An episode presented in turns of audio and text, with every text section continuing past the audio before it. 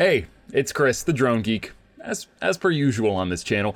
I wanted to make a quick announcement here. As you've seen in the title of this video, this is a new episode of the Let's Talk Drones podcast. After a long hiatus, we're back on it. We're getting guests for the podcast, so we'll be picking back up with regular episodes of the Let's Talk Drones podcast. And today's is particularly exciting because we're starting this new and improved version of both Let's Talk Drones and Let's Talk Drones the podcast with the one, the only, Billy Kyle. Really excited to have Billy on, so without further ado, let's talk drones.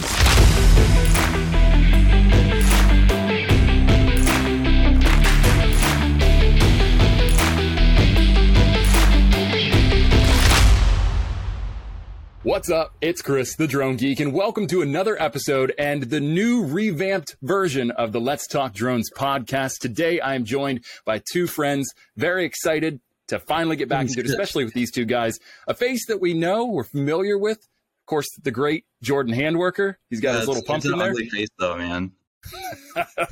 No, it's not ugly. I like your face. I like it. That's why I bring you back. Man. Can I put it on a pillowcase for you? I don't know if I like it that much. Well, then you don't like it. All right. Well, that's subjective. But the other person that we have not had on the show before, but very, very happy to have him here today, is Mr. Billy Kyle. Now, what's Billy, up? It's awesome to have you here, man. We're so excited. When you came back on Twitter and you were like, yeah, let's do it. Jordan and I got pumped about it. We were good. That's excited. Awesome. Yeah, I'm happy to be here. So anytime drones are involved, I'm game. So go ahead, Jordan. I was going to say, well, because you and Ken had a podcast going on there for a long time. I was like, what happened to that? Yeah, a little bit. I think that he started doing his live stream and then I just kind of fell off. So it was kind of a mixture of a couple different things, but we've been talking about potentially bringing it back. So we'll see. Yeah, you should, man. You should. Well, Billy, as for me, I started my YouTube channel, I started my drone platforms, and there were a few guys that I really looked to for inspiration. I mean, you guys are the ones that got me excited. And, Ken Heron, of course, Ken from Original Dobo, yourself. I mean, you guys were the big three for me. Can you tell me a little bit?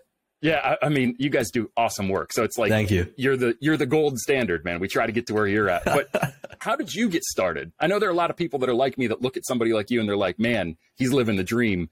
Tell us a little bit about your journey.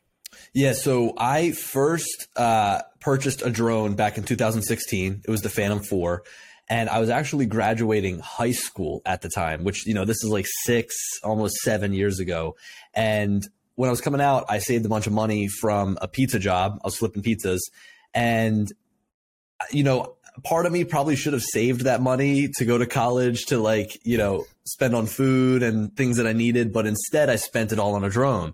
And at that time I was still kind of in the period of my life where I needed to ask my parents for permission to make purchases that were larger than $100, So I asked them if I could buy this drone with my own money. And they were like, no, they shut me down. And it's funny because my parents are divorced. So I played them against each other. Right. I said, oh, hey mom, dad doesn't want me to get the drone, but he's going to buy one for his business.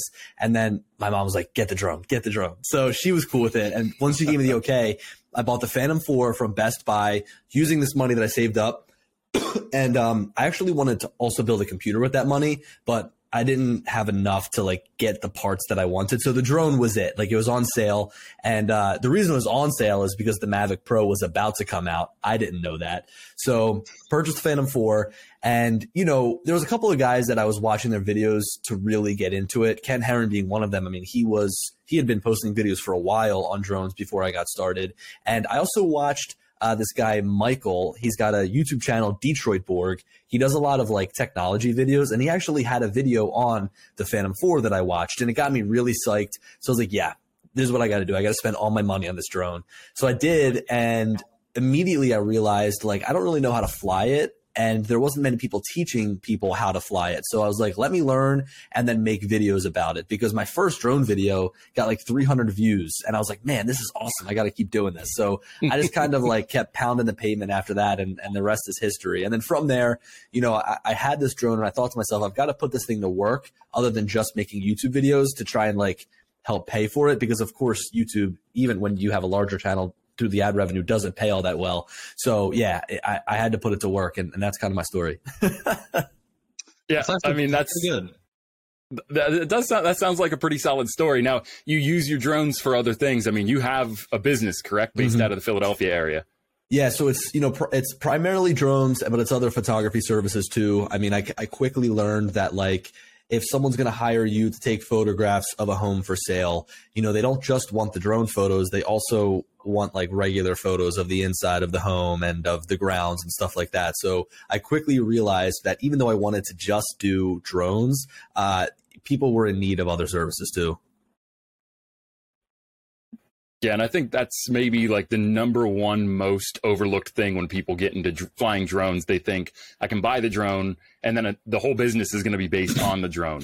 And the barrier of entry is just so low that it's like that you can't do that. You have to have something that you use the drone for to actually generate the revenue.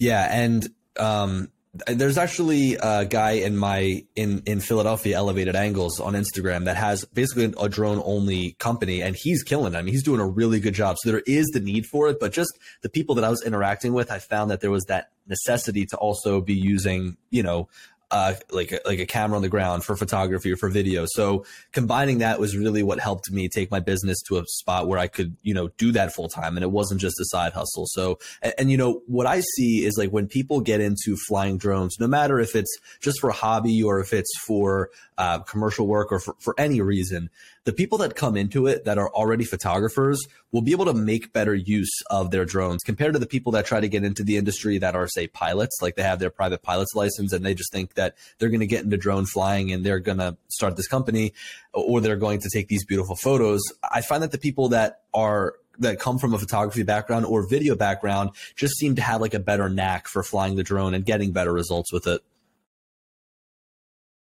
Yeah, I agree. And Jordan, you sort of have, I mean, a feeling for that. I mean, you've used drones, but you also use photography equipment, video equipment.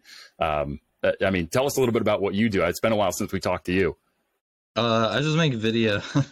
I mean, although, like, I mean, originally when I first got my first drone, it was like a little, yeah. So, and then after that one flew away, I went and got a DJI Spark because I was like, you know what? I'm not going to waste money on drones. They're just going to fly away after like a week of me owning them. So then I got super into flying drones once I got that.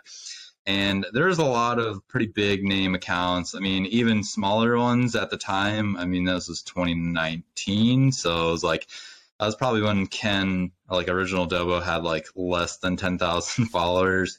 I mean, Billy Kyle, I think you had like maybe like 50 or 60 or something like that. Yeah. So it was like, I mean, Ken Heron, Dustin Dunnell for sure. Cause like he was also, I think, one of the bigger influences of why I bought this Spark. And then it just kind of took off from there. And then I was going to get into real estate, but it was very hard to do that in Florida, because everybody down here apparently does real estate photography and they like to undercut people, which is kind of weird because I know like up north you guys get like banked doing that shit, even for like small houses, but down here is a different game.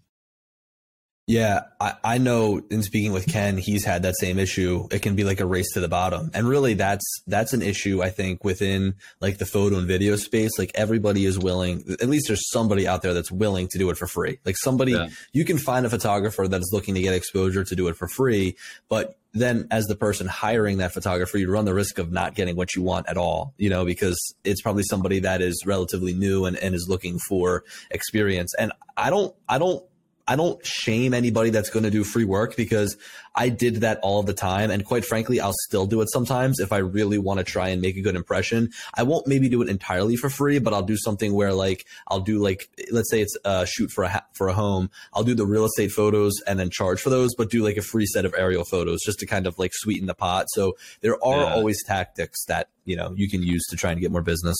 Oh, for sure. And you don't know who knows who. Like, I mean, I just got off a phone call right before we jumped into the podcast.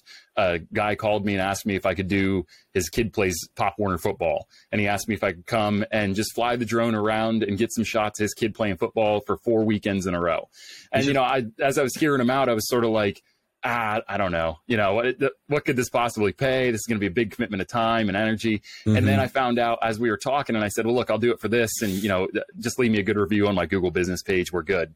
And then he revealed to me, he said, well, I'm opening Arita's next year in Lancaster City. He said, so I'd love to have you come in and do some video work for me there. And I was like, oh, well, that made the free work all worth it. You know? Yeah. Yep. You just got to watch sometimes, because like some of these people will try to promise that free work and then it never happens. You know, I mean, people are all talk sometimes, especially when it comes to video. I mean, the amount of people that hit me up that go, oh, you know, it's my 2022 resolution to do more video in the upcoming year. You have like these phone calls with them and then like crickets. I mean, the amount of people that I spoke to in the beginning of the year that never hit me back up is just like, this is such a long list. Oh yeah, for sure. I actually, so like when I first started, I reached out to realtors. I'm like, hey, you know, I just got my Part 107. I'm interested in getting into real estate photography. I would love to come out and shoot a property, even like, cause like I even said, like I would do one property for free, but if you want to work, you know, in the future together, you know, we'll figure out pricing and stuff like that. I actually had a couple of realtors just reach out to me, because I did one for free for this one lady. And then there's a couple of other ones that saw some of the videos and just reached out and hired me on. But it's like super hard to get in with the realtors. Like, dude, real hard. I'll tell you what, a lot of them, first of all, it's very much a word of mouth business. You know, these realtors talk all the time within their office, within their meetings and stuff like that. So once you get in there, your name will start to spread like wildfire. I mean, I've tried to do some promotions and really haven't done much. And promotions, I mean like advertisements on Facebook and stuff, and they usually just don't work. But yeah, it's very much a word of mouth business. And also these real estate agents can sometimes just be complete like assholes. I mean, really, just to put it bluntly, you know, no, I mean, so that's true. Yeah. Yeah, and it's a very, like, in the real estate community, I know it's a challenge, because like, ability to speak to your point, it is all word of mouth. So if you make a good impression or you're connected with the right kinds of realtors, you can really grow your business portfolio there fast. But where it gets complicated is when you do run into the people that are a little bit more difficult to deal with. And the way that community is set up, it's like, if one person has one bad thing to say about you, that's like a wildfire. And then all of a sudden there are three realtors that don't want to work with you because of that one interaction you had. So you do have to be careful in that one. Yeah, it's totally true. I mean, you know, I work, and it's funny because some of the agents don't want to share your information. Like they think that they have something that's like, you know, that they only want in terms of like photography. So I work with a couple of agents that refer me like crazy, like, oh, I got your name from so-and-so, I got your name from so-and-so, like constant referrals. But then there's other times where I work with agents that are like whales, like they do a lot of business and they never refer me. So I'm like, they probably don't want me getting too busy. Yeah. They want you available. Yeah. So, you know, we talked a little bit about your journey from when you started YouTube to where you are now, which is arguably one of the top YouTube personalities when it comes to the drone industry. You know, Jordan said something that I have to ask. I know that you really were focused on, I want to get the Phantom 4 with the money that you had from your pizza job. Did you have any other interest in any other drones before you got to that point? Did you ever own like a Spark, or did you ever own like a Snapton or anything like that? This episode of the Let's Talk Drones podcast is brought to you by The Droning Company, the #1 online resource for commercial remote pilots based in the United States. If you've got your Part 107, there's no reason not to check out The Droning Company at thedroningcompany.com and across all major social media platforms. They've got a second to none job board, plus a fully customizable profile for you on your pilot page. You can add pictures, videos, any work that you've done, whether it's mapping, multimedia, thermals, whatever it is you use drones for. You can put your work on your professional profile. You can use that passively on the website or actively as a portfolio that you send to other companies that you want to do drone work for. There's really no reason not to sign up. And the best part of The Droning Company is they take nothing off the top off of any jobs that you get on their online job board. If it says $300, you get $300. $1,500,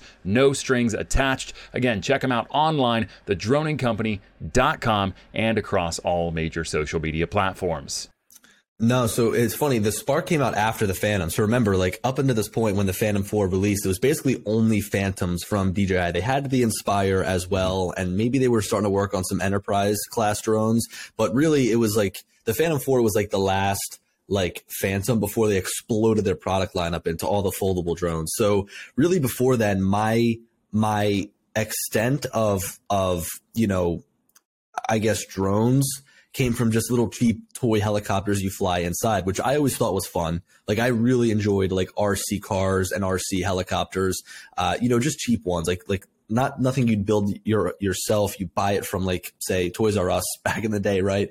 So those were the things that I was into when I was younger. And I also was interested in photography as well, but not to the point where like I owned a camera or anything like that, but just to where whenever I had a camera in my hands, it was always something that I found fun, whether it was, you know, doing stuff with the family, doing stuff, you know, for making stupid little YouTube videos. Like I always had fun creating videos, creating photos. So I kind of blended those together with the drone. And really what sparked my interest in it was my lacrosse coach, who purchased a drone to record our practices. And he bought the Phantom 3 Advanced at the time, I think, or the Phantom 3 Professional. It was one of those two. And I just remember seeing that drone and I was like so impressed by everything about it. I was like, I'm so used to flying these stupid little toy drones. And then I see that thing to the point where it's like a well-built machine that will actually sit there and hold its altitude, and it's easy to fly. So that really sparked my interest once I saw him flying the drone, and I was like hooked immediately after that. And it's so funny because me and my friends always used to make fun of his drone. Like at lacrosse practice, we'd make pretend to like hit, like we'd throw the balls at it, but we'd like just miss it, right? So like we were always messing with him. And then it's just so funny because now it's like what I base my profession on is what I was making fun of him for. Does he ever hit you up and go, ha ha ha, the joke's on you? No, not really. You know, I haven't talked to him in probably over a year, but he was always a really great guy. And it was cool to see that, you know, we have talked about it afterwards because he knows that I fly drones. And, you know, we were talking about it. He was like, you got to come. He's got a lot of different gigs, like a lot of different jobs. He's a good entrepreneur. He's always doing different stuff. But during the wintertime, he sells Christmas trees. So he's like, you got to come over and take some pictures of my Christmas tree lot.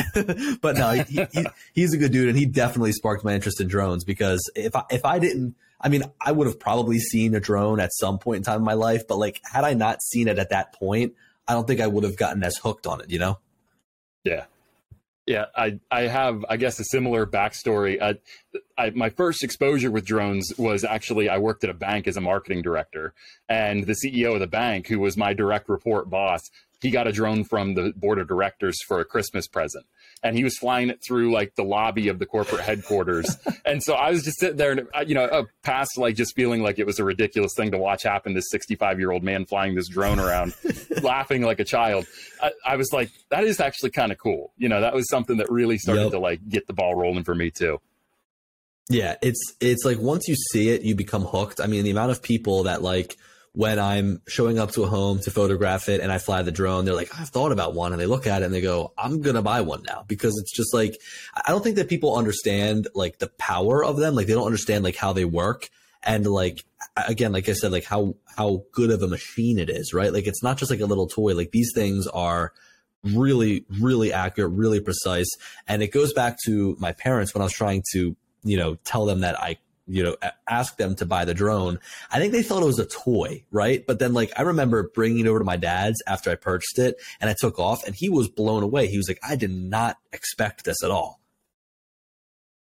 Yeah. It's sort of mind blowing to see like how people that either aren't familiar with it, or even just older generations that are interested but don't really have the means or haven't really pulled the trigger on buying something like that for themselves. Like my dad's fascinated with FPV drones now, you know, because I have the Gep RC Synalog, and I've got the Avata, and I've also got the DJI FPV.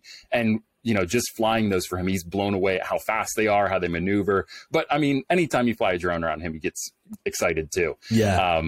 It is interesting how people underestimate just how powerful they are. Yeah, look, you're absolutely right, because, and think about the average person, how many questions they have, how high can it go, how far can it go, how long can it fly, right? So really, there's a lot of people that are curious about these drones. And what I think is cool is, like, everybody is interested in drones. Like, it's tough to find somebody that doesn't like drones, but I also think that it's one of those things that not everybody needs to have, like a smartphone. So that's why, like, when you look at a lot of the videos in the drone space, I think that it's such a niche that you can kind of only reach a certain threshold to the point where you're like, you've kind of maxed out on how many people that can follow you. Like, for me, I don't expect my channel to grow much more, but I'm super happy with the group of people that I have following me, just because I don't know. I mean, I see drones as again, like a fairly small niche. So. Yeah, I would agree with that. Jordan, you're doing a couple of drone giveaways right now, and you're experiencing sort of like a growth phase yourself. And can you tell us a little bit about that compared to, like, just a conversation with Billy, who's sort of gotten there? What's it like for us down here? Oh, it's miserable. Like, so the first two that I'm giving away are like these little cheap ones. B&H had them on sale. They're like snapped in. They're like cheap little Wi-Fi drones. They're one of them's okay. The other one is just kind of like a shitty one, but I have a Mini SE that I bought. I'm going to give that away too, but it's nice. Kind of hard, man. Yeah. The Mini SE is my first flight of the Mini SE is like one of my most viewed videos on my channel, which is crazy. I mean, I guess that drone is like super, super popular. It's like the cheapest DJI drone you can get now. So it's probably why, but would you say that, like, it's Frankenstein sort of nature, like that it's the amalgamation of the Mini 1 and Mini 2 is sort of what makes people interested in it? I think it's more of the price, but the Frankenstein nature of it is interesting, because if you think about it, it's almost like they're not doing anything different between that drone and the Mini 2, because the Mini 1 to Mini 2 arguably was just a software upgrade. I mean, really, like. Yeah. Being able to shoot 4K video, being able to take raw photographs, like those were the two big things, in my opinion, that was like the upgrade from Mini 1 to Mini 2. And the Mini 2 or the Mini 1 could have probably done that right out of the gate, but they just limited it by software. Like, they're like, no, you only get 2.7K. So I think it's fascinating that they're trying to sell this drone for as little as they are, yet it's basically a Mini 2. Like, it's just, it's interesting. They slap a different badge on there, and they, it's like a Mini 1, 1.5. Yeah, it is. Well, the messed up thing too is, like, it's just like, I mean, it's 2.7K, so it's bottom tier, but it kind of reminds me of the Spark a little bit. I mean, just besides being foldable. What is the price of that drone? It's like $220. I just paid $289 on Amazon for one. I couldn't find it any cheaper than that, but. I think right now the Mini 2 still retails on like B&H for like $399 or $499. It's somewhere in there. It's like between $400 and $500. DJI's old drones rarely go on sale. Like, I think that there's like it either stays on sale, even if a new drone's come out, it stays on sale for the same price, or they just straight up discontinue it and get rid of it. Like, you don't see them still offering the original Mavic Pro for only like $500. Like, they've just totally gotten rid of it, Yeah. But when the Mavic 2 came out, the Mavic Pro still kind of had a spot in their lineup, because that was $1,000. The Mavic 2 Zoom was $1,250, and the Mavic 2 Pro was $1,500. At least that was before their initial price increase. But still, like, it's just really interesting to see how they're like, we're either going to sell it for full price or just get rid of it. Mm-hmm. Yeah, that's for sure. Because, like.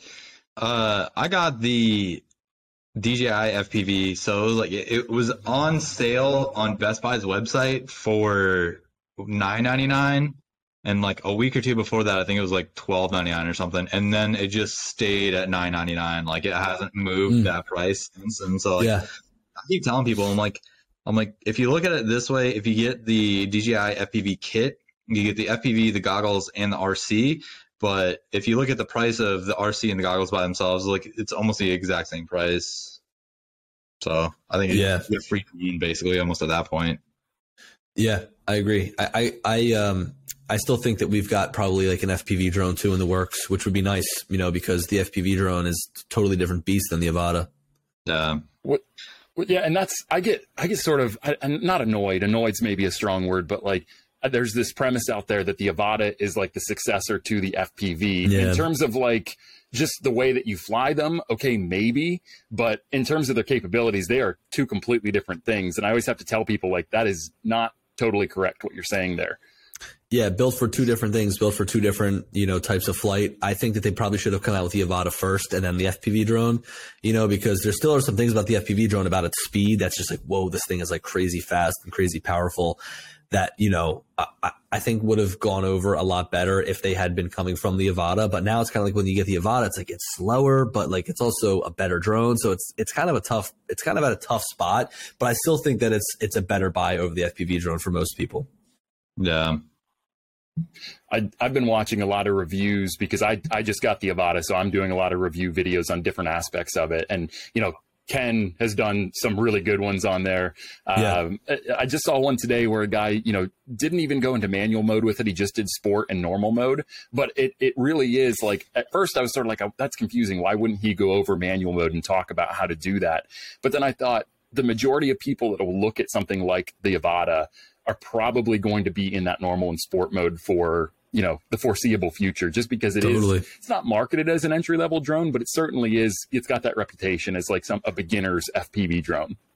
Yeah, I mean, with a Cinewhoop, you're not going to be doing much like freestyle flight, right? Like you're not going to be doing a lot of flips and whatnot. So you're going to be level with the horizon, at least trying to be, you know, cruising around. So at that point in time, it's almost like, why don't they just, you know, fly in sport mode or fly in normal mode? I mean, today I was taking some photos and videos of a demo job. Like they were totally demolishing this building, and they actually have it open now to where it's just like kind of like a shell. So there's a bunch of openings, and I was like, I'd be stupid if I didn't fly my Avata through all these little openings and whatnot. And for half the time I was just flying in sport mode, just cruising around, you know, going through the building, because you can fly a Cinewhoop like that and nobody'd be able to tell like, oh, you're flying in sport mode and not manual.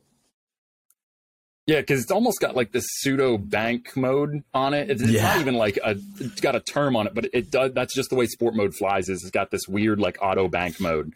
Yep. But yeah, I agree with that. And I had the same experience. I flew this for a job for a college that's nearby, and they wanted me to fly through their basketball arena. And for the first, you know, 15 minutes of that flight, I was in sport mode because I thought this is really all I need. But yeah, I like the Avata. Now, in terms of like an FPV2, what do you think they could do better than what they did with the FPV1?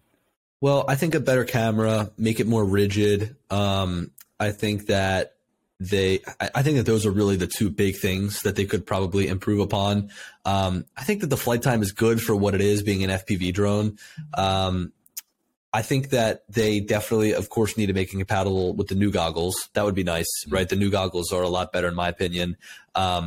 And yeah, I think that those are the two big things that people would harp on, you know, and I think that the power and the speed is good. But again, like I'm almost afraid to use all that speed because if I crash the drone, I'm probably going to have to replace it.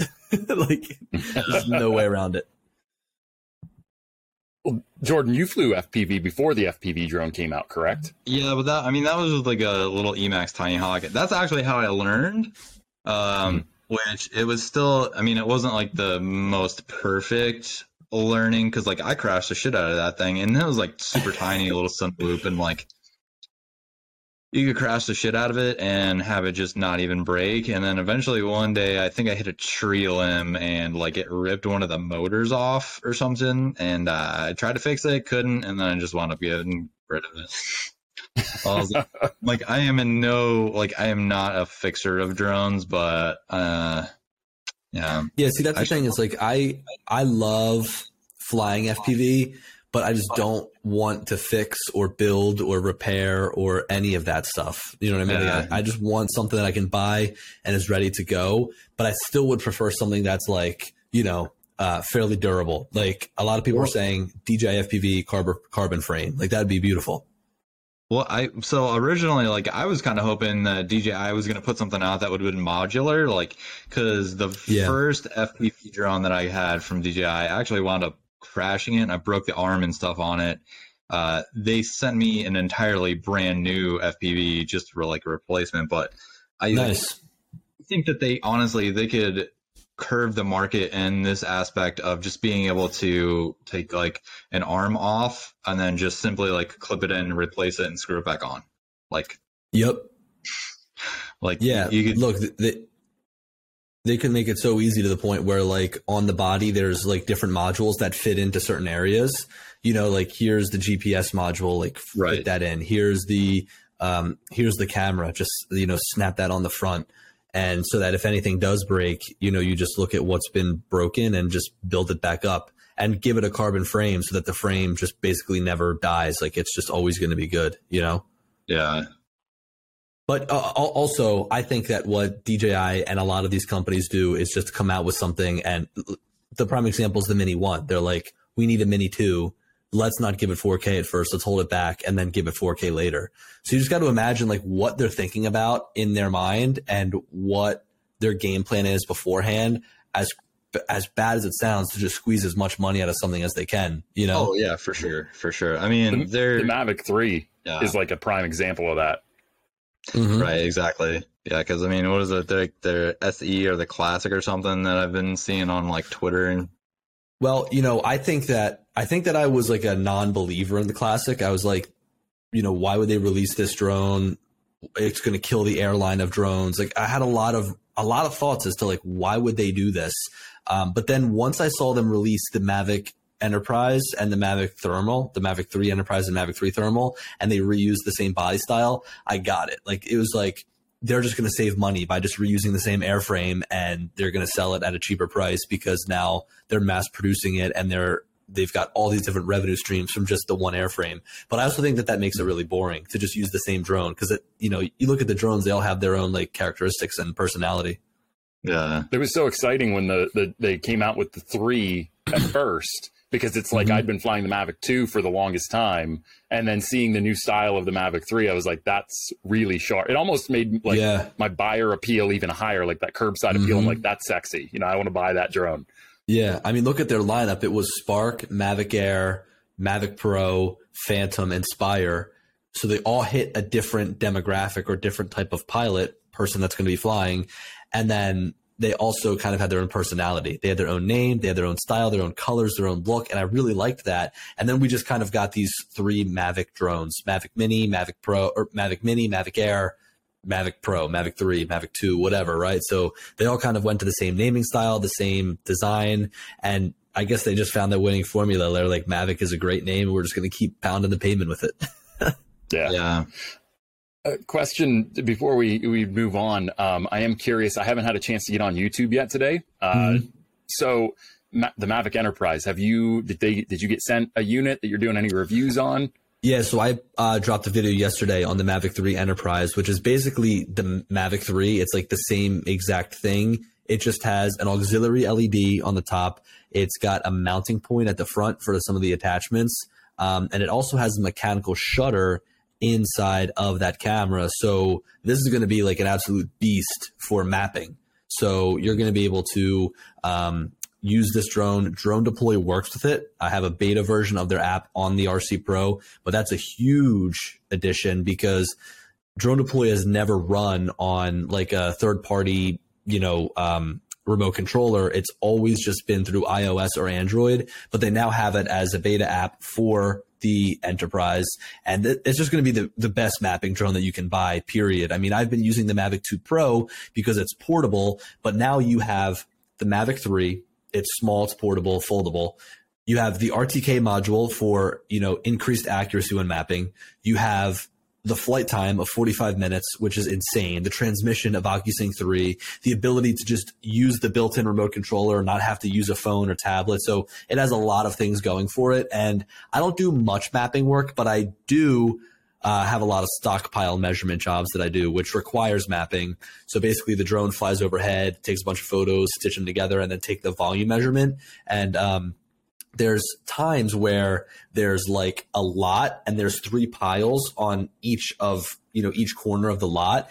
And what I can now do is have it map all 3 of them probably on one battery. Whereas before I'd have to like do one and then half and then land and then do the next half and then the next one. So that flight time is going to be huge. Oh, absolutely. And in terms of like the difference between the Enterprise and the Thermal, I don't know if you got just the Enterprise or both, or, you know, what are the big, I mean, aside from the thermal camera, what are the big differences between the payloads on those?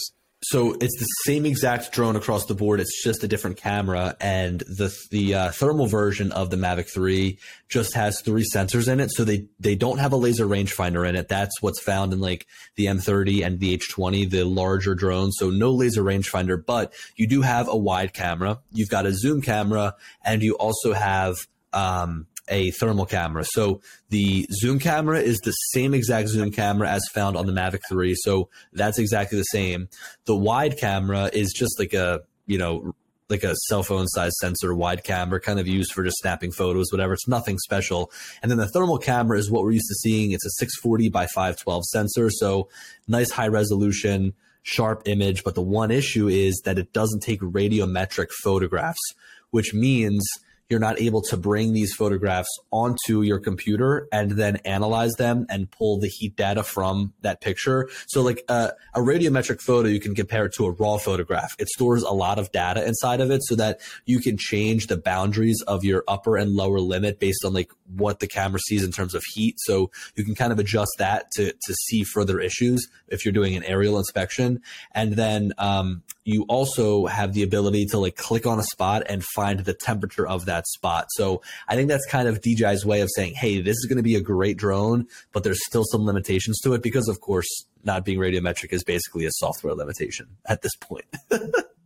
Do you think that they'll ever upgrade that software so that it will be radiometric, or is that like a limitation they're putting on it to encourage people to maybe go with the M30?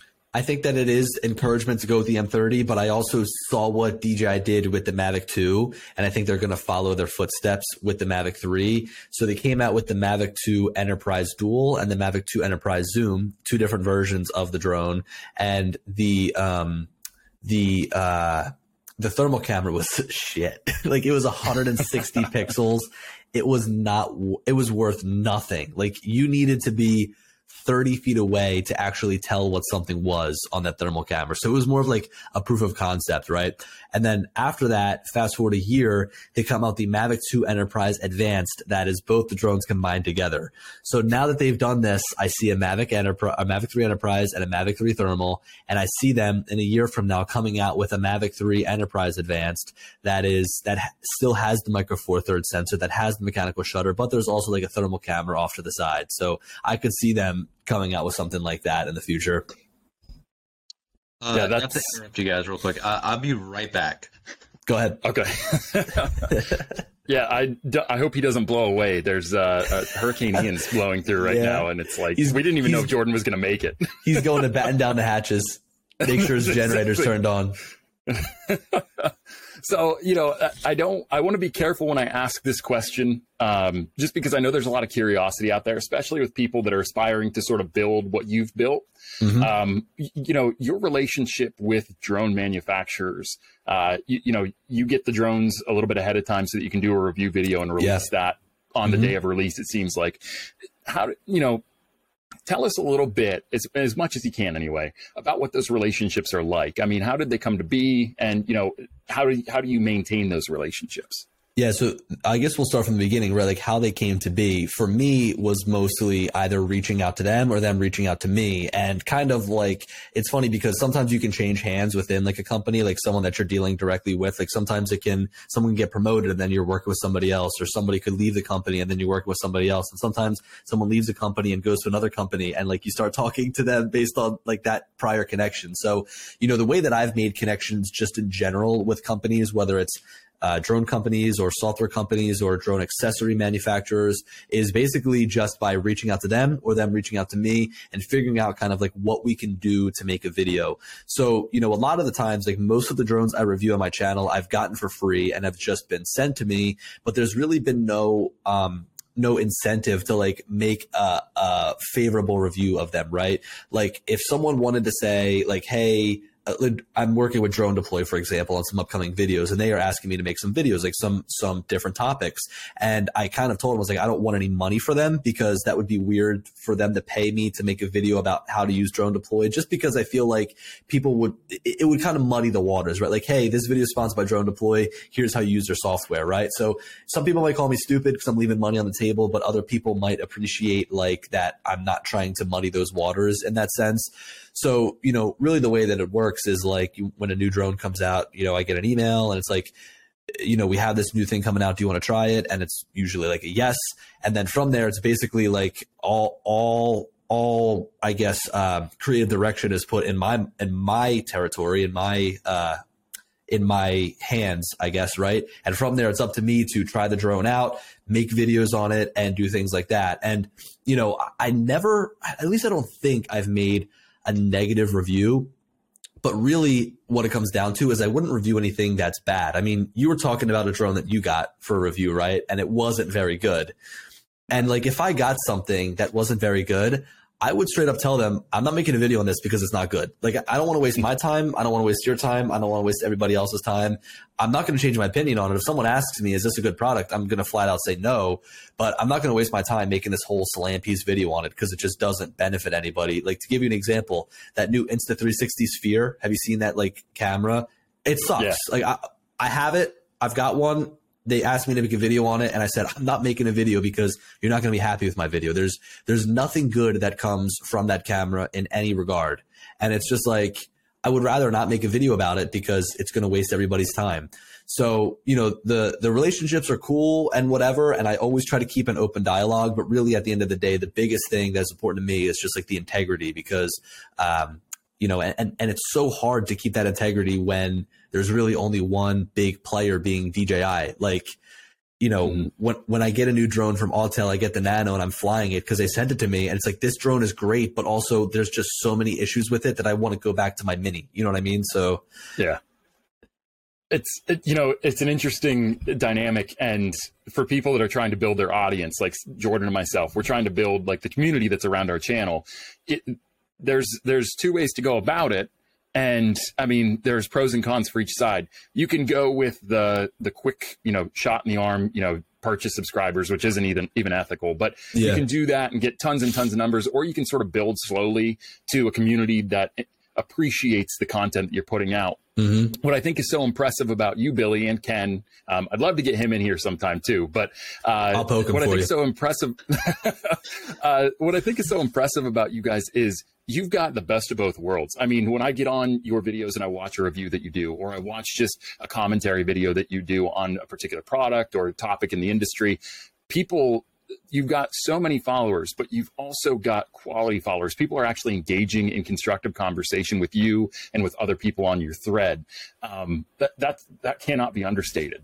Well, I'll tell you what, that's a big thing about the drone community too. A lot of tight knit people. So it's not, I thank you for that. I mean, really, that's a great compliment, but it's not only just me, it's really just the people that make up this community. There's so many outstanding people that fly drones for a hobby and for commercial use. And it's really like everybody's in it together. And, you know, you've got some bad eggs here and there, but really for the most part, like the people that make up this community are just awesome. So that really is a huge thing that has to do with it.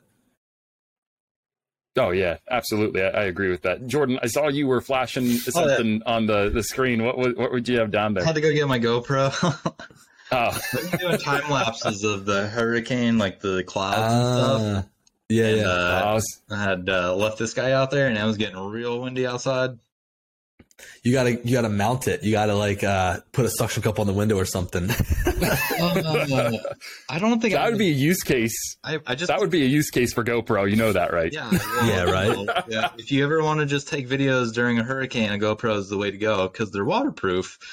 I actually just put this on a crappy tripod because this was a 7, so I wasn't really worried if it blew away. But do you guys know what?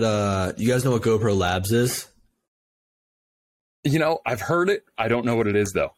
It's basically like beta software that people at GoPro have made, like GoPro engineers. They make these different like features and whatnot for it, where you can like take advantage of certain aspects of the camera. And like you go to their GoPro Labs website and it has a QR code, and you scan using your GoPro, you scan the QR code, and it just like spits out, or it it like restarts your camera and it starts up in like a different function. So you kind of can like enable these different features. So to your point, what's really cool is you can actually enable these cameras to do a long-term time lapse. They call it a construction time lapse, to the point where the camera has, using its internal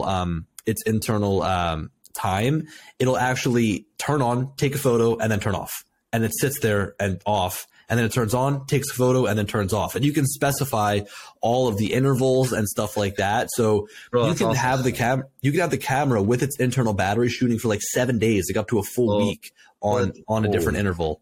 That's insane, man. I didn't know. Wow. I had no idea about that. I'm going to have to look into that now. So I work with some people like in the construction industry, and they always ask for time lapses. And I've always been trying to look for a good way to do it. And there's a lot of different options, but some of them are just crazy expensive and others are just so cheap that it's not a good fit. So I was doing all this research, and finally, I had to really dig to find that there was even this feature within GoPro Labs. And I found it, and I was like, there's no way this is the thing. I was like, I've been doing research for so long. There's no way that it's this easy. And it was. I was like, I can't believe it. So the big thing that you really need to figure out is if you're going to put it on a job site for months at a time, how do you provide power? Because it's only going to be, shooting for like 7 days ish. Right. So this episode of the Let's Talk Drones podcast is brought to you by The Droning Company, the #1 online resource for commercial remote pilots based in the United States. If you've got your Part 107, there's no reason not to check out The Droning Company at thedroningcompany.com and across all major social media platforms. They've got a second-to-none job board plus a fully customizable profile for you on your pilot page. You can add pictures, videos, any work that you've done, whether it's mapping, multimedia, thermals, whatever it is you use drones for, you can put your work on your professional profile. You can use that passively on the website or actively as a portfolio that you send to other companies that you want to do drone work for. There's really no reason not to sign up. And the best part of The Droning Company is they take nothing off of any jobs that you get on their online job board. If it says $300, you get $300, no strings attached. Again, check them out online, thedroningcompany.com, and across all major social media platforms. That's pretty crazy. I mean, I guess if it only shoots for like a week, I mean, that's just like your weekly go-to, check it out, replace the battery type of thing. Yeah, do that. Or, usually these job sites have power somehow. So you could just tell like the project manager, like, hey, look, just you can unplug the GoPro during the day and leave it unplugged for a couple days, but like over the weekend, just please make sure you just plug it in and whatever. So not bad. Yeah. Is there a way to, just for that specific use, is there a way to monitor it remotely? In case there's not. That would be interesting. Look, that's another thing. And that's what you pay for when you go with some of these other platforms. But what I've wanted to mess with is like, how can I get it? You know how the GoPros now upload automatically to the cloud? Yeah. My whole thing was, how can I get it so that I can keep it connected to Wi-Fi and powered on? So when it takes the photo, it uploads the photo using the GoPro Cloud, that subscription service, so that I can look on my phone and say, oh, hey, look, I've got, 10 photos from today. It turned on 10 times, took 10 photos. That's what I wanted. And then say, okay, good. It's good for the day, Mm-hmm. That's interesting. Sorry, it didn't work. It didn't work because the camera would turn off immediately after taking the photo, so it didn't have enough time to upload. So it's there, but it's not perfect. Well, I was going to say that there's that I don't know if it's still free or whatever, but like a couple of years ago, there was the Alfred app where like if you had an extra cell phone, you could like put it up as like a security camera in your house. But what it would do is it would log you in through your email. And then it would just connect the two phones together. So you like, if I took this phone on a trip or something, I could still watch that. And so like, I think that's maybe how the only way I think you might be able to get to work. That could be cool for remote monitoring. Magic Lantern a little bit. That GoPro. I don't know what that is. Magic Lantern. All right. So a long story short, there's it's like a camera, like, you could basically take like a shitty camera and have like raw and like 5.7K and shit on it. So like if you bought like a cheap Canon M50, well, at the time it was like the M3, I think, but you could take that, store the Magic Lantern onto it, and then turn the camera on and change every setting in the camera. No way. Yeah. And that's what a lot of people, they would do is they would buy like a cheap old mirrorless Canon camera, like an M100 or an M3 or whatever they were, put Magic Lantern on them, and then shoot at like 5.7K with like 14 stops of dynamic range. It was fucking crazy. No way. Yeah. That's crazy. Yeah. That is wild. It's still around too, but it's only for like older DSLRs and mirrorless cameras. Shit, the dogs are going. Get the Glock. My dog's going crazy. Get the Glock, Billy. So that's sort of something too, that, you know, this is Let's Talk Drones. And of course, Billy, you're associated with the drone community for sure, but your channel has a lot more to offer than just drone technology. I mean, you also do a lot of camera technology too. I've tried, but I just don't get the same traction on it. And I think that my whole thing is like, when I look at the return on investment on videos like that, when I try to do other stuff, it's kind of like, I don't know. It's almost not worth the time. Do you know what I mean? Because like, it's not that I'm making much money per video off of ad revenue anyway, but it's just like the amount of interaction and the amount of people that come to the videos, and it's just everything, to the point where you work hard to make this video and you only get like 1,000 views. You know what I mean? Like, yeah. Some of my videos only get like 20. Yeah, look, it happens to the point where like you look at it and you just barely get any views on a video, and sometimes it happens for a lot of different reasons. Even a drone video might not get many views, you know? I will say this, man.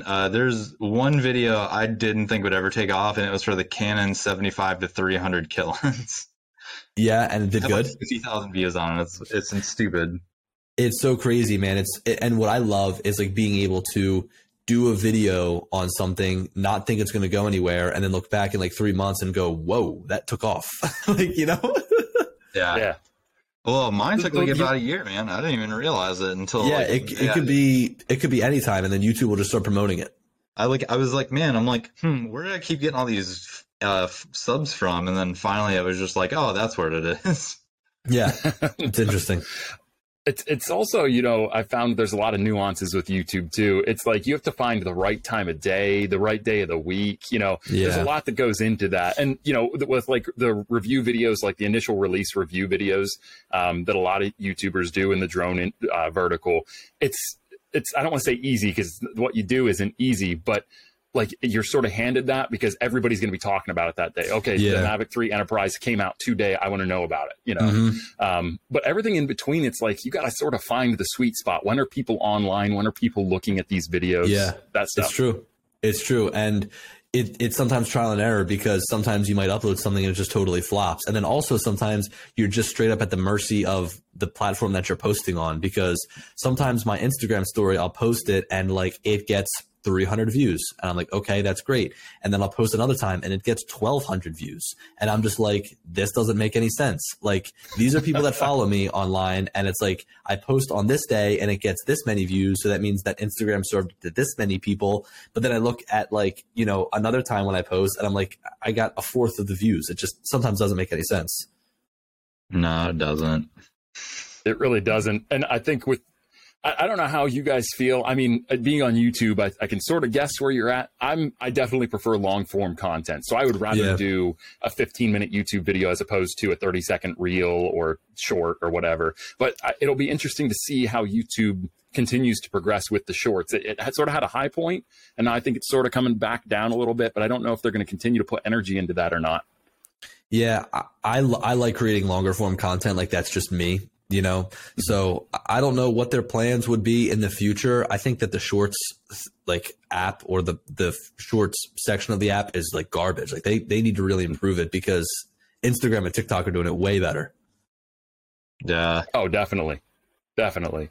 Yeah. I don't know. I'm not crazy about the shorts anyways, because it's like, I mean, when you make like a regular review or something, it's like you put your heart and soul into doing that, but then it's like you just, if you have to make like a 30-second video, it's like, all right, well, here's a piece of garbage I created. Don't get me wrong. There's some really good short form videos, but to me, like I think that it has its place, but I think that long form content is here to stay for the long haul, you know? Oh, for sure. I've got a buddy, he's a photographer out of central Pennsylvania. His name's Matt Sherwood, and he does some really great content, but he's sort of leaned into the opposite side. He does longer form YouTube videos, but he's sort of leaned into the shorts, and he's having a lot of success with views and subscribers. But the interesting thing about shorts is, and I think that they did this on purpose, the watch time you get from your short doesn't count towards your channel or your monetization level. So, you know, and I think the reason they did that is because, yeah, it's only 30 seconds, but if you get 150,000 views on it, well, that's a lot of watch time. That's a lot of watch time. And it's also very interesting. You know, you brought up the fact that there's a lot of genuine interaction within the drone community. And, you know, I think it depends on like what type of videos you're making, but I also think that you can grow a more genuine audience by creating long form content than just the short little quick videos, right? Like those people that are on TikTok that are making the quick little videos, you know, even though they might have X amount of followers. I mean, I've seen videos before where people with 2 million followers on TikTok have a meetup and nobody shows up. You know what I mean? Because like they don't have like genuine fans or genuine followers. So I think that that's something important regardless of what you do. If you're trying to build a brand or a following, you've got to make sure that the people that are coming to your channel, it's like the people that are coming are there for you. You know what I mean? And they're not just there because of that quick one little funny video. And what's a funny statistic to share with people is even though my channel has as many subscribers as it does, I think I'll double check here, but like in the past, I don't know, 28 days, 85% of my views come from non-subscribed channels. Yeah. Crazy, yeah, right? That's a constant battle. And I mean, even outside of the drone vertical, you look at people like Cinnamon Toast Ken and PewDiePie and Markiplier, those guys that are like sort of the platinum standard YouTubers, they face the same battle all the time. It's like it's a disproportionate amount of people are not subscribed to their channel. Well, yeah, also, I don't know if you guys have the new YouTube Studio. It's pretty nice. I just got it. It's nice. Not bad. Sorry, go ahead. Yeah, no, it is nice. I like the layout. And I'm looking here, not subscribed YouTube channels, 85% over the last 28 days. And then you look over the lifetime and it's 87%.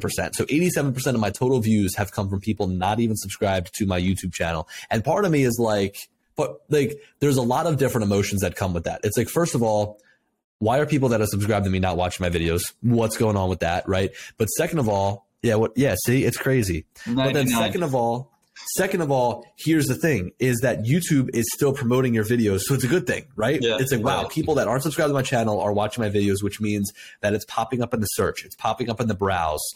People are sharing it with others that aren't subscribed to the channel. So I look at it as like a blessing and a curse, but honestly, probably it's more of a good thing than a bad thing. Because if I had 95% of people that were subscribed, I'd be like, man, people aren't finding my channel. Right. Yeah, exactly. That's fair. Yeah, that's very true. And you know, it's go ahead. No, you go.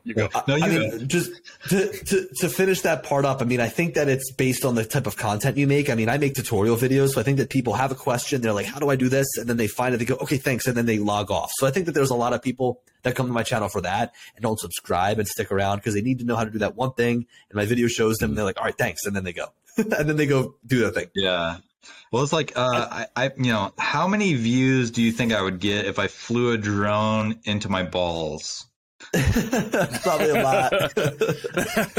No, I think that's a place where shorts sort of has a home, is those quick like how to's, because there are some people that are really good at it. You can do like I'm going to show you how to do this one thing. Somebody that's really good at it, not all of his videos are this way, but Bardwell is super good at that. Like if you've got a specific question about an FPV build, like he has videos on that, or at least he has it chaptered out so that you can find that exact point in the video. But I think shorts are good for that, because if you have a quick like, hey, what do I do to set up my Mavic Air, to update it to the latest firmware, you can do that in 30 seconds. That doesn't require like a 20-minute video, you know? That's true, but also shorts aren't as searchable, you know? So like that's true. That's the one issue. Like shorts are more of like, I'm going to look at this in the moment right now, share it with some friends, and I'm going to forget about it for the rest of my life type of thing. You know what I mean? Like it's hard. That's true. YouTube does have a search function with shorts, but still, again, it's like not as easy to find a short as it is to find like a regular video. So it's kind of difficult.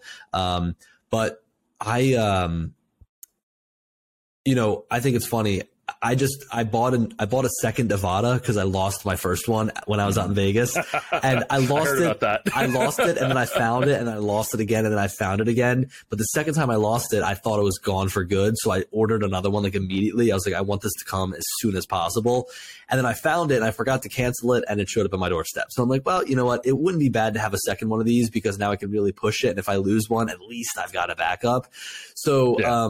You know, I've got that hanging around, and I didn't know how to pair the goggles with the control or goggles with the drone. I was like, is it in the settings? I'm looking around. So I looked it up on YouTube. I was like, how do I pair the goggles V2 to the whatever it's called, to the Avata? I watched a 7-minute video, and it wasn't until 4 minutes in that he said that there was a button in the middle of the goggles. And it's like, I skipped ahead to that part. So I wasn't there for 4 minutes, but I'm just like, you know, I would hate for any poor soul who had to watch this entire video to just figure out there's a button. I could have made that video in 5 seconds. Hey, you want to pair your V2 goggles to the Avata? Click this button. Be like, all right, thanks.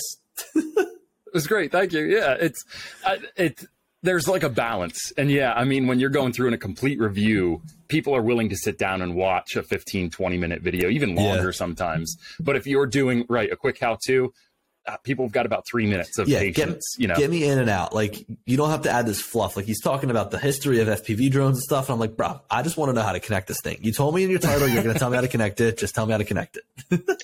Yeah. That's the thing. I think it's a lesson you learn later on, the difference between the types of content you want to produce. Mm-hmm. Yeah. I'm still real bad at that. Cause I've noticed 2 or 3 minutes into the video, I'm like, fuck, man. I'm like, I really got to just get to the fucking points already.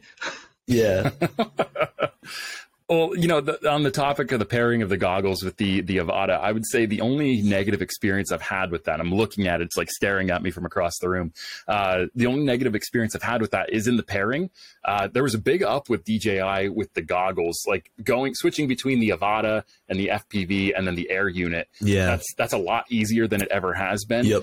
But I wish that you could create a profile within the goggles. So it's you just select the profile and then it's ready to pair. You don't have to power it on, power it off. That would be really great. The connection between DJI peripherals and their drones is just a complete nightmare because I have one RCN1 controller that's just out, and I switch that between my Air 2, my Air 2S, my Mini 2. Sometimes I connect to my Mavic 3 because I need to do a screen recording and I want to use my iPhone. So I have this one RCN1 controller that is just the community controller and connects to all my drones.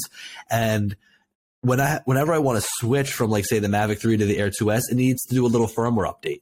So it's mm-hmm. It's got to do this firmware update. It's sit there for a minute. It's finished. It downloads and installs, but it's such a hassle to jump between things. It's such a hassle to switch drones, and it could just be so much easier in my opinion, It could be, but when you're at the top of the mountain, arguably, why would you invest the time in that when nobody else is really even doing what you're doing? I know. I mean, we should be expecting to see an Autel Evo 3 around now, and I just don't even think that they have anything remotely ready. They've been going through a lot of internal changes, I think, personnel and stuff like that. And I don't know how that's going to affect production, but I do love Autel. I've flown the Evo Light Plus. That's a fantastic drone. The Evo is nice, or the Light is nice. Yeah, I think that's the closest thing out there to the Air 2S. I mean, it really does rival it. I don't want to say it's better or worse, but it definitely rivals it. I totally agree. Yeah. So, we are running down on time here. I don't want to take up too much of your time tonight, Billy, but I do want to ask you just one more question here. Yeah. If you were talking to somebody that's just getting started, they want to do what you're doing. They want to become somebody that's, very knowledgeable, influential within the drone industry. What would be your advice as they start that journey? If you could go back and change anything that you did, or just really support, hey, I did this and it worked for me. What would that be? I would say don't be afraid to be yourself on the camera, and just don't be afraid to be on camera. That's number one. And number two is continue to grind, continue to post, and continue to be consistent. So to kind of elaborate on that, I'm kind of going through it right now because I'm trying to start a second channel about electric vehicles. And it's tough because I've got like 100 subs and I'm barely getting any videos or any views per video. But I know that like I had to go through that grind of having no subscribers on the channel to start something and to rise to a position where, you know, you have a larger channel and you can bring in that audience and bring in those views because people know who you are and people are like, well, hey, I've seen his other videos, so his next video is going to be good, right? So you always want to be consistent, because you never know when you're going to start to see that balloon up. And really you can compare it to like lifting weights or working out, you know, like you could run like 3 times, but you're not going to see direct results. But if you just continue to run for a month and 2 months, you're going to say, whoa, wait, hey, I'm feeling really good and I'm in shape, right? So the same thing is like true with YouTube videos. It's like, if you have an idea and if you are trying to execute it as perfectly as possible, I understand that, you know, there's people that are perfectionists out there. I myself am one of them, but you've got to understand that like, as long as you just be consistent and provide some sort of worth with your videos and someone out there enjoys them, that's enough to just continue to go. So consistency is huge. And also like being afraid to be on camera. That's something that I dealt with in the beginning, and still sometimes like, if I'm in a busy parking lot, I don't want to talk to the camera because I'm like a little bit afraid.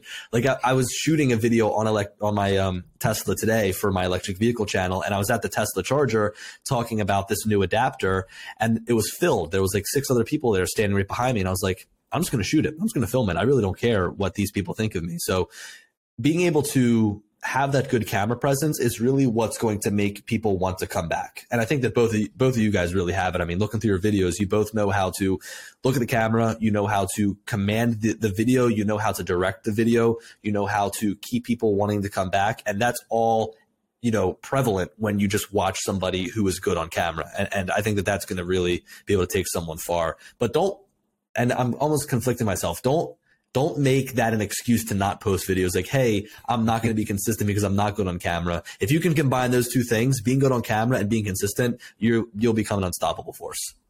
Oh yeah. If I don't have a video lined up, I just make whatever I can just to put it out there, just to like have content.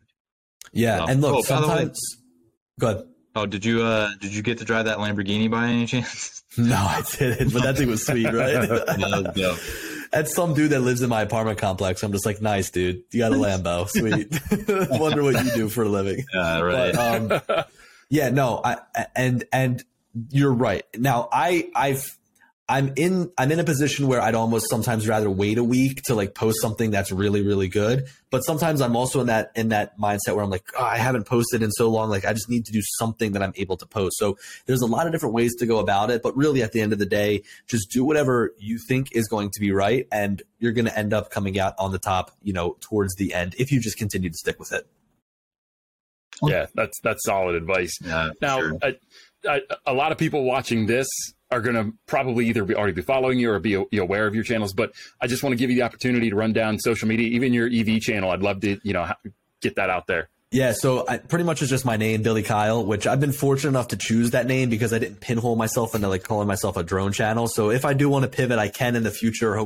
Who knows, whatever. But, you know, it's nice to kind of have that because it's like you're building your own personal brand. So, yeah, just look for Billy Kyle. That's my name pretty much on all the platforms. It's just a picture of my ugly mug, so you'll be able to find me. And then my Tesla channel is also super simple. It's just my first name, just Billy. So, and that's not really searchable right now, but I've been trying to like cross-pollinate with my channel over onto there to kind of ignite that algorithm. And that's another thing too, is like when you first start, something that's huge is sharing out your videos. I mean, I credit Reddit to a lot of the first views that I got on my channel, because what I would do is like I would see some people talking about a topic and I'd jump in on Reddit and say, hey, look, you know, here's my thoughts on that topic. And it was my YouTube video. So people would come and watch my video.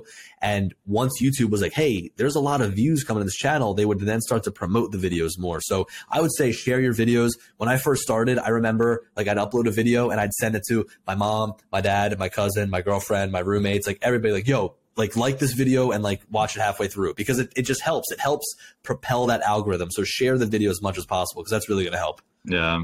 Yeah. Jordan, what about you? Well, I know that you've already shared on our platform, but I want to give you an opportunity too. Where can people find you? At my house. If it doesn't blow away tonight, right? Oh, yeah, for sure. No. All right. So, Instagram, Twitter, and Vero, as well as YouTube. It should all just be my name as well. Maybe visuals at the end. I think that's what my YouTube is. Billy, are you on Vero? I am on Vero. Yeah, I just jumped on. I haven't been posting much, but I am on there. Are you? Yes, I'll have to. Is it just your name? Probably. Yeah, Vero's a pretty cool platform. I don't like it as much. It's actually pretty nice because I feel that there's more engagement on Vero than I get on Instagram anymore. Well, Instagram is just horrible for posting photos. I mean, I post a reel and it gets, 300 likes. I post a photo, it gets, 75. It's like, yeah, Instagram is really just becoming a video only platform, it seems. Well, it's even weird too, because like I was posting almost an FPV video daily for a reel and just maybe 200 views or whatever. So I was like, all right, whatever. Yeah. Yeah. I like Vero. It's definitely something different. What makes me uneasy, and it's not really like a bad uneasiness, is just like it's hard to read. Like, when you use Instagram or you use Twitter, there's a certain way to use it to get the most engagement that you can. Vero doesn't really have that fleshed out yet, and that's sort of what makes it a little bit weird for me. I agree, but it's also like the Wild West. Like, it kind of reminds me of what Instagram was when it first started, Yeah, for sure. Yeah, I agree with that. So, well, Billy, thank you so much for your time today. Hey, Jordan, thank you again, my friend. Hey, man. Yeah, of course. We'll have to do it again. Totally. And we'll also have to get together and fly. I mean, you're only, 2.5-3 hours away. Yeah, so I'm not far. I mean, look, I don't come out to that way often, but hey, when the leaves change, I'm trying to go anywhere because it's going to be beautiful, especially throughout PA, man. I love PA during the fall. Oh, absolutely. Underrated experience, really. Totally. We'll have to have you up. We were sort of joking before I do wrap it up, but Jordan and I we had some back and forth right before this. And, with him living in Florida, Ken living in Florida, you and I living in Pennsylvania, I was sort of like, are we the Wish version of Billy and Ken? No, dude. And you know what? I thought about it. I was like, both of them need to fly up to PA or vice versa. We'll have to fly down to Florida and just have a big drone meetup. That'd be awesome. Yeah, for sure. Oh, that would be cool. After hurricane season over, I'd say, yeah, let's go down there. Yeah. Hey, look, once it hits like, the winter time, I'm game to go to Florida anytime because I want to get away from the cold. All right, guys. Well, hey, I'm Chris, the Drone Geek. That's Jordan Handwerker. And of course, Billy Kyle. And we are out of here. Peace. See ya. Yo, what you say? Steady screaming, y'all are rocking.